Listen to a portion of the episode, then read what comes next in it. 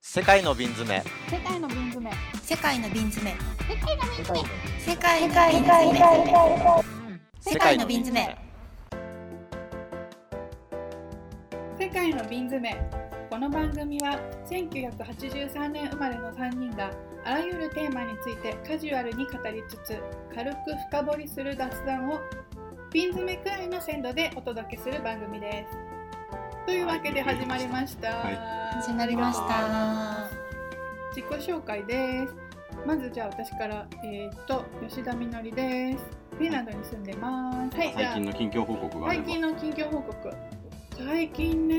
忙しいんですよ。もう本当に仕事が仕事仕事がフルタイムで一つと5個ぐらいうんいろいろプロジェクト抱えててだから本当にいっぱいいっぱいです今で本当に2014年の時とか仕事探してかなりうつうつとした秋を過ごしたんで6年前の自分に半分分けてあげたいもん だから本当に6年前の自分を思い出します毎日あーあの時の自分に教えてあげたいって今のうち寝て寝とけって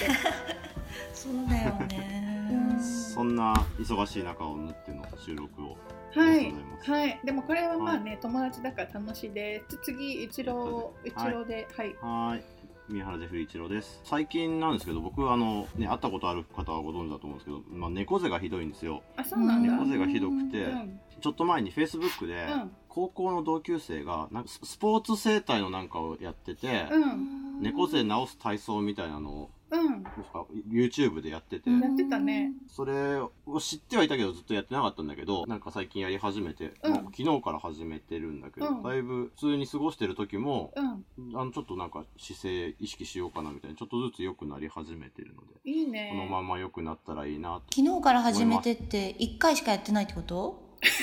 あのそそーれでもう効果出ちゃったあのね 早っ2分2分ぐらいのストレッチを1うん日5回ぐらいやったらいいって言われてて、えー、それでさね効果出るのすごいねすごいねでもうんた確かタにバコ吸うのがルーティンだから、うんでタバコ1本吸ったらやろうぐらいの感じであ偉い偉いうんやってると、賢いねそう、うんまあまあね、うん、YouTube のリンクはホームページなりに貼っておきあすますのごでいね皆さんもよかったら見てくださ綺い。麗ははいい綺麗にまとめましたはい、はいじゃあ南さんお願いしますはいえっ、と、今津南です。今、サンクトペテルブルクに住んでいて、昨日、えっ、と、ペテルブルクに初めて雪が降りました。おおもう降雪したんだ、ヘルシンキもそうかな一緒かないやあのね今年遅くていつもは10月の真ん中ぐらいなんだけど、今今もう11月の真ん中かなのにまだ降ってなくてそうだよね。すやっごぱいめ今年あったかいんだよね、きっとね。そうそう本当ちなみに今収録してるのが11月19日もう後半ですよね。そうだからうんグレタ・トゥーンベリがさお怒りだからさ、本当に毎日思うもんねやっぱり温暖化だなってうん。グレタさんだなって。そうそうそうグレタ のことをもっとサポ遅いートし初ない雪だとったんですね。そう。そうでも。も来たんだね、うんもう。うん来来たたんだ来ねた。いいななるほぁそんな感じです。南はあの、うん猫背とかなんかこう体操とかなんか気にしてることとかこ私は、あの、こっちに来てからも、えっ、習慣変えてるうんありまと、す週に3、4回ヨガに通ってて、うおで多いねそう多分こっちに来て一番上達したのがロシア語ではなくヨガヨガす ヨごガいでヨガしに来たヨガ留学 ヨガしに来たんだなって感じはするあちなみにヨガはロシア語でやるの、えっとね先生はそうそううんロシア語で教えてくれてうん、たまに英語へ英語うん英語とロシア語って感じかなそうこっちね面白いのは男の人の方が多いんだよねヨガやってる人あそれ面白いねへー日本だだと女の人の方が多いけどそうだよねなんか私が通ってるところは、まあ、女性が最初始めてそのパートナーを一緒に連れてきて、うんでその男性のパートナーの人がハマって職場の同僚とかを連れてくえるーみたいな、いねそうすごいいいねだからすごいねなでもんか確かにストリートファイターのさヨガヨガ ヨガっぽいとみたいなさ ヨヨヨガだっけなんだっけあの人のストリいートフたァイいターたズスのトダルシム。ダルシムダルシム最初にヨそうだガそうだとの出会いがダルシムだから、うん、ヨガファイヤーの人でしょそうそうそうそうそう、うんヨガクール なんかさすごいさパズドるよね、そう だ男性のそうだよね男性ってイメージがあったうん今回は、せっかくなので我々の友南にロシアについて根掘り葉掘り聞こうという企画ですわーいなのでまず南お願いにしますなんでロシアにそもそも住むようになったのかを聞こうと思います。お願いします。はい、えっと、今年のうん2月からロシアに来たんですけど、うんえっと、2年ぐらい前からロシア語を週に1回、あの、日露交流協会っていうロシア大使館の近くにあるところでうん勉強し始めて、うんで、本当に一からキリル語から始めて、うん勉強してたんですけどその時に、うんあのまあ社会人っていうかいろんな人が習いに来てたんだけどうん72歳の男性の方が習いに来てて、彼が習い始めて2ヶ月ぐらいでサンクトペテルブルクに留学しちゃったんですよあらま。まだ何にも知らないうちから、そうでえそんなことできるんだと思ってでん72歳でしょ、うんで私その時36歳だったから、うんあ倍の年齢の人がやるんだったら私もちょっとやってみようかなと思ってすごいね。そう本当七十二歳ってうね、んそれはすごいそうそうそう心意気だよね。うんでもともとなんか留学とかしてみたかった一回なんか外国に1年ぐらい住んでみたいなっていうのがあったので、うんそれでサンクトペテルブルクに来てみました、そうなんだ。二千うん確か二千七年ぐらいもあのイスラエルに住みたいって 言って。そうそうそう留学かなんかの応募してたもそんうイね。スラエルのイスラそううんそれはそう大学ヘブライ大学に行きたくてあ、そうそうそうそうそう、イスラエル政府奨学金を取ったらいけるかなと思ってたんだけどちょっと奨学金が全然取れなかったので、うんそれを諦めて、うんでしばらく結構長年の夢だよね。そうそうそう、ずっとは忘れてたんだけどその外国に住みたいとかいうのを、あ、そうなん忘れてうたんの。忘れてた、うんでもでも思い出し思いロ出しシア語を始めた時に思い出したそうそうそうう思い出したそうそうそう、うんでなんかロいロシうんうんうん最近ロシア語を始めたのはどういうきっかけだったんでロすシかア語を始めたのはもともとなんか、ほらみんなまあみんなもそうだけど周りに第二外国語とか、まあ、第三外国語とかいろんなうん国の言葉を喋れる人がうん多いなと思っていて、うんうんなんかやっぱそういう人たちの考え方とかやっぱ一つの言葉に対する捉え方も立体的っていうか、立体的うんうんうんなんかだから私もともとその文章を書く仕事日本語で文章を書く仕事をしてて。うん結構行き詰まるっていうかうん何かこう新しいアイディアじゃないけど、そういうのが欲しいなって思った時に、うんあ違う国の言葉をなんかやってみたいなって思って、うんそれで確かにうんうんいい影響で中でも、受けるよねでもロシア語を選んだっていうのはあロシア語を選んだのうはんやっぱあのやってる人が誰もいなかったっていうのと周りに、フランス語とかドイツ語とかさ結構みんなそうだよやねってる人が多かったし、人気多いもんねあとその10年前にロシアを1回旅行したことがあって。うんその時にそのロシア語のなんか響き音がすごい綺麗だなと思って、うんそれでちょっとやってみたいなって思いました、うんあと文字とかもかっこいいっていうかデザイン、うんうんキリル文字とかねうん確かになんか新しい文字学ぶって結構ハそードルう高いけどなんかワクワクするよねそうそうそう、ねということでうん、そっかそうはいういきっかけなんだね、なんかさヘブライ語って手もあったけど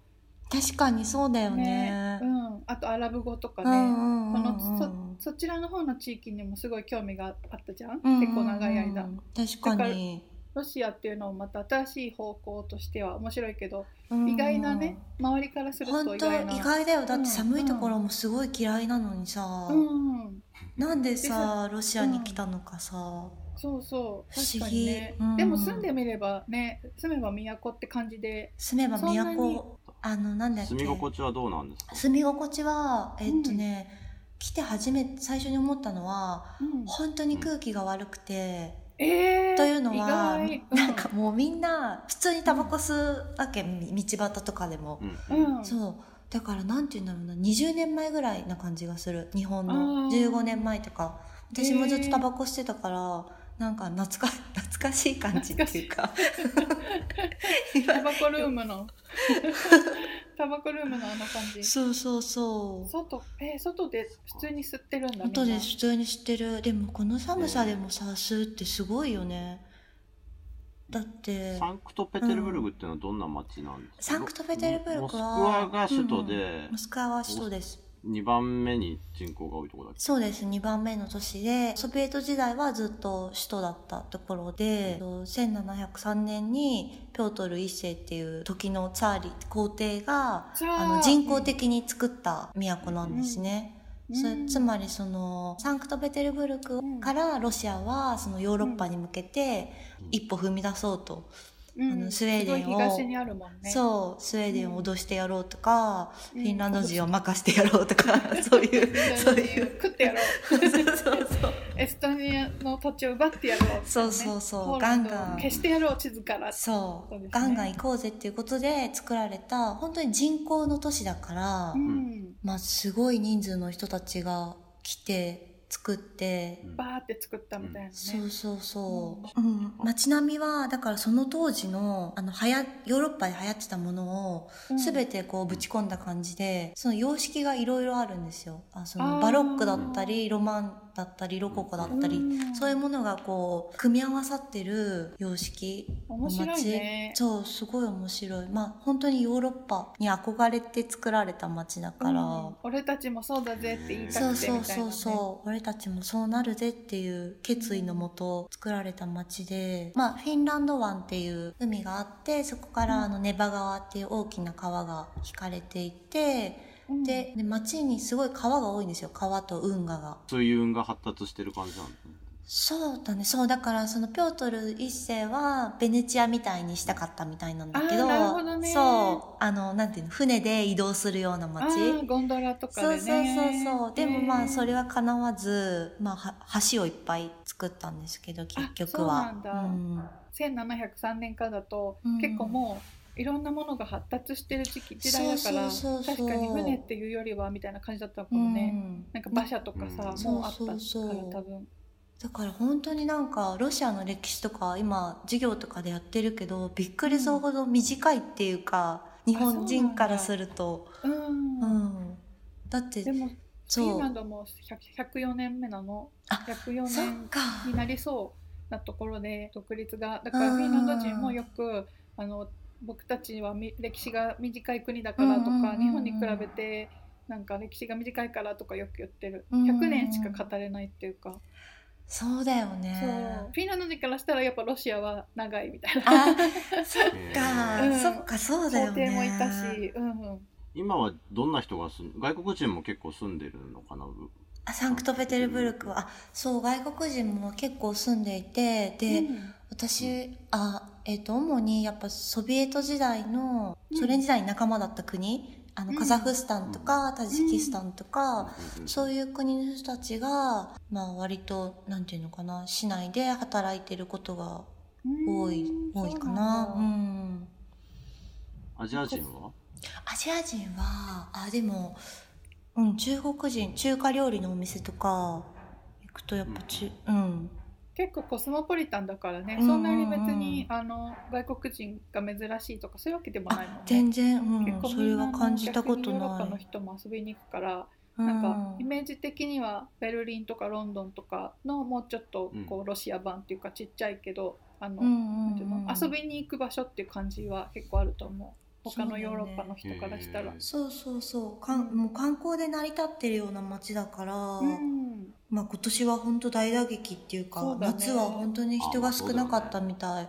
うん今年はねそうだよねだってフィンランドもねあの、うんロシアサンクトペテルブルクだったらあのそして3日ぐらいだ3日ぐらいだったらビザなしで行けるんだよね。あそうそうすごそうい72時間だっけそうそう72時間、へえそう他はビザありバビザがないといけないんだけど、うん他の多分地域は、うんだからすごいなんていうかなんだろうなんか、まあ隣だもんねそうそうそういう結びつきがそうそう気軽に行けるっていうか、ふうんそれはクルージングとかで行くんだけどでも普通に車でも行けるしそうそうこの車前で調もべねたら3時間ぐらいだったんだよね確かう私の住んでるところから、うん私もね一回ね、うん国境の付近まであなんかそうなんだ先生がドライブに連れてってくれてこうのんウィボルクっていう町に行ったんだけど、やっぱじゃねあそもうこあれじ行ゃんくとフィンランドがね目と鼻の先そうそうそうなんかねやっぱねロシアじゃなくてフィンランド行ったことないけど、うんすごいフィンランドのねバイブスを感じ